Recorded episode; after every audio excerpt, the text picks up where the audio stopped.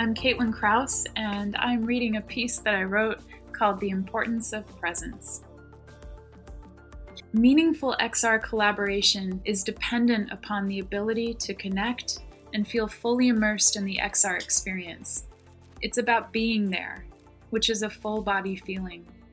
What actually gives us this feeling of transportation, and along with it, a complete believability in the interactive digital world that we have become a part of? This is what presence is the term presence can be associated with a feeling of authenticity and connection, which is more internal and has to do with alignment between the internal self and that self's sense of active agency in XR. So, presence is about the alignment of identity and purpose in an environment designed to make us feel there, even if we're physically separated from the others we're collaborating with. Does this make it something false because it relies on optical illusion and advanced technology to achieve enough fidelity and nuance to transfer that sense of connection and presence? I think about this a lot.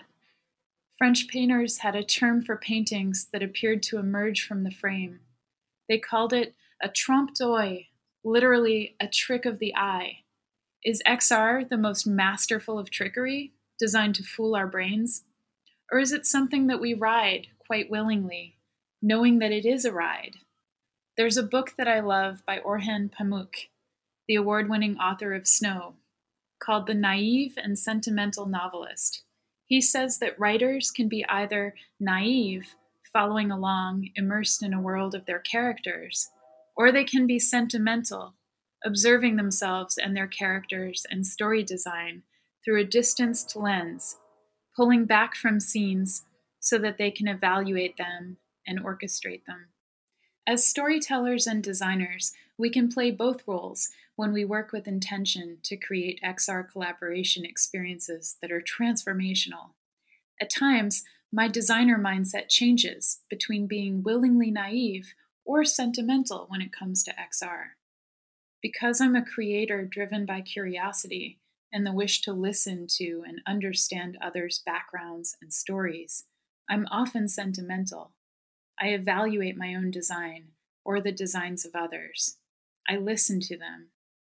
I'm also quick to use an XR platform and jump from a sense of wonder to evaluating the technology.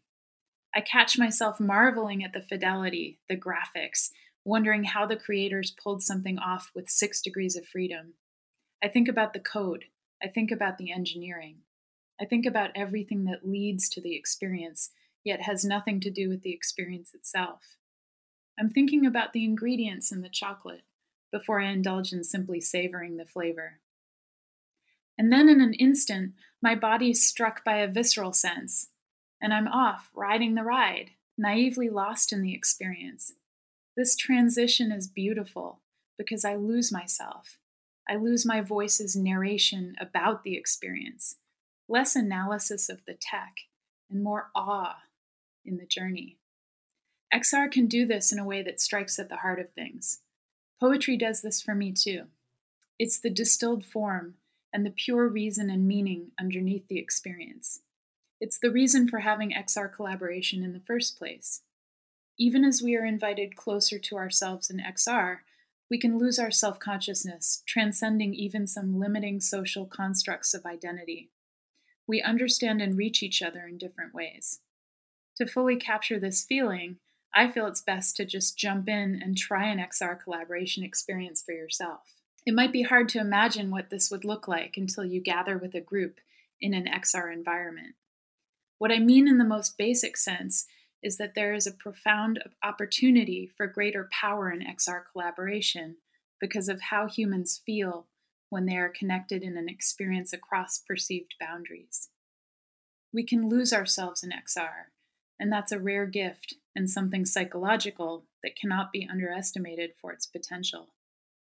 XR has a uniquely rich opportunity to reshape mindset to inspire an opening up to appreciate possibility and to rewire connection.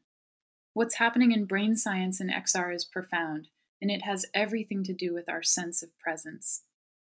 The Presence Pyramid is a graphic and concept I developed with Steve Dembo when we were giving a workshop at South by Southwest in March of 2019 about VR and presence.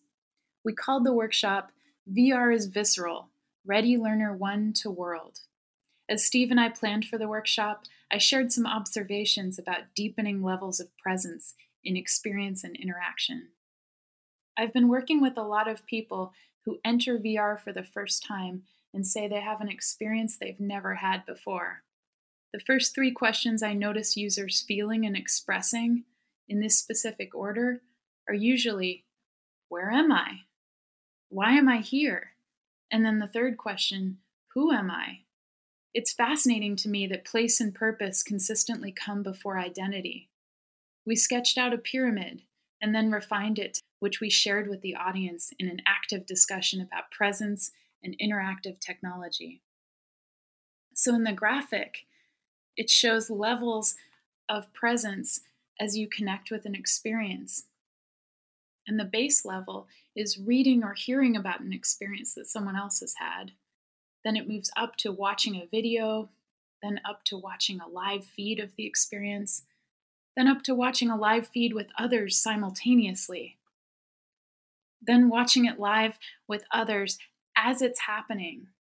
Then the first two levels are either being there in person to watch it happen, or the first level of engagement and presence in VR is actually doing something. And this relates to XR because when you're doing something across different platforms with people that might be separated in space, you're still connected in time and in purpose. And that level of presence and interaction is so visceral that you feel it in a very human sensibility that transcends boundaries, all kinds of boundaries. Why is presence so meaningful to XR collaboration? Well, here's the catch there's emotion involved when we feel deep presence. We begin to care. And we care deeply enough that, in terms of learning science and the way brains work, we encode the experience as meaningful. There is an exchange of meaning that becomes personal and significant, attached to our identity. It has a context, and we frame it in our experience so then we understand it better. If it can be attached to a story, we have an even better level of understanding about it. One of the fascinating parts for me is that these meaningful XR collaborative experiences for people working across different industries, cultures, organizations, and structures typically transcend our traditional notion and concept of individuality. Just as mindfulness teaches non judgment and a detachment from a singular fixed point of view, XR can encourage users to do the same, to have the same flexibility of mindset and adaptive approach to problem solving, to approach from different angles, to understand multiple points of view, to get curious, and to embody empathy. The users are more plastic, more able to turn their own fears into curiosity. And it invites us into others' experiences through levels of presence, which is part of why it has such a power to transform thinking. To approach topics related to XR collaboration, it's natural and appropriate to begin by focusing on the technology that makes it all possible. We raise questions involving hardware, accessibility, setup procedures, and leaders and businesses that are spearheading development, research, and applications. These considerations are all necessary and part of the methodology of approaching new terrain. As we embrace change, we need to define the terms and understand the systems and the integral parts, details, and context. This is all part of the beginning stage of understanding XR collaboration to establish the ground and the landscape for this new language of connection and exchange.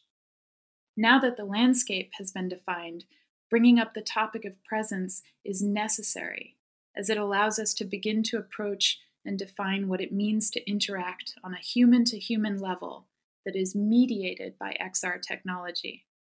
Working and exchanging together in effective collaboration requires building relational trust and that trust in an XR environment comprises trust in the system, trust in the individuals cooperating together, and trust in the truth of the experience, whether we mean fidelity, emotional resonance, authenticity of relationships, or other considerations when we address truth. Our ability to feel present and to have presence for others is the first step. Then we can consider how these new forms of presence can apply themselves to collaboration that empowers us and our communities. Using qualities of emotional intelligence, mindfulness, and human centered design, XR collaboration can amplify our ability to work together in teams and produce outcomes far beyond what is possible in traditional collaborative structures. The next step is to explore avatars, tools, and devices that take presence to new levels in XR collaboration. Thank you very much.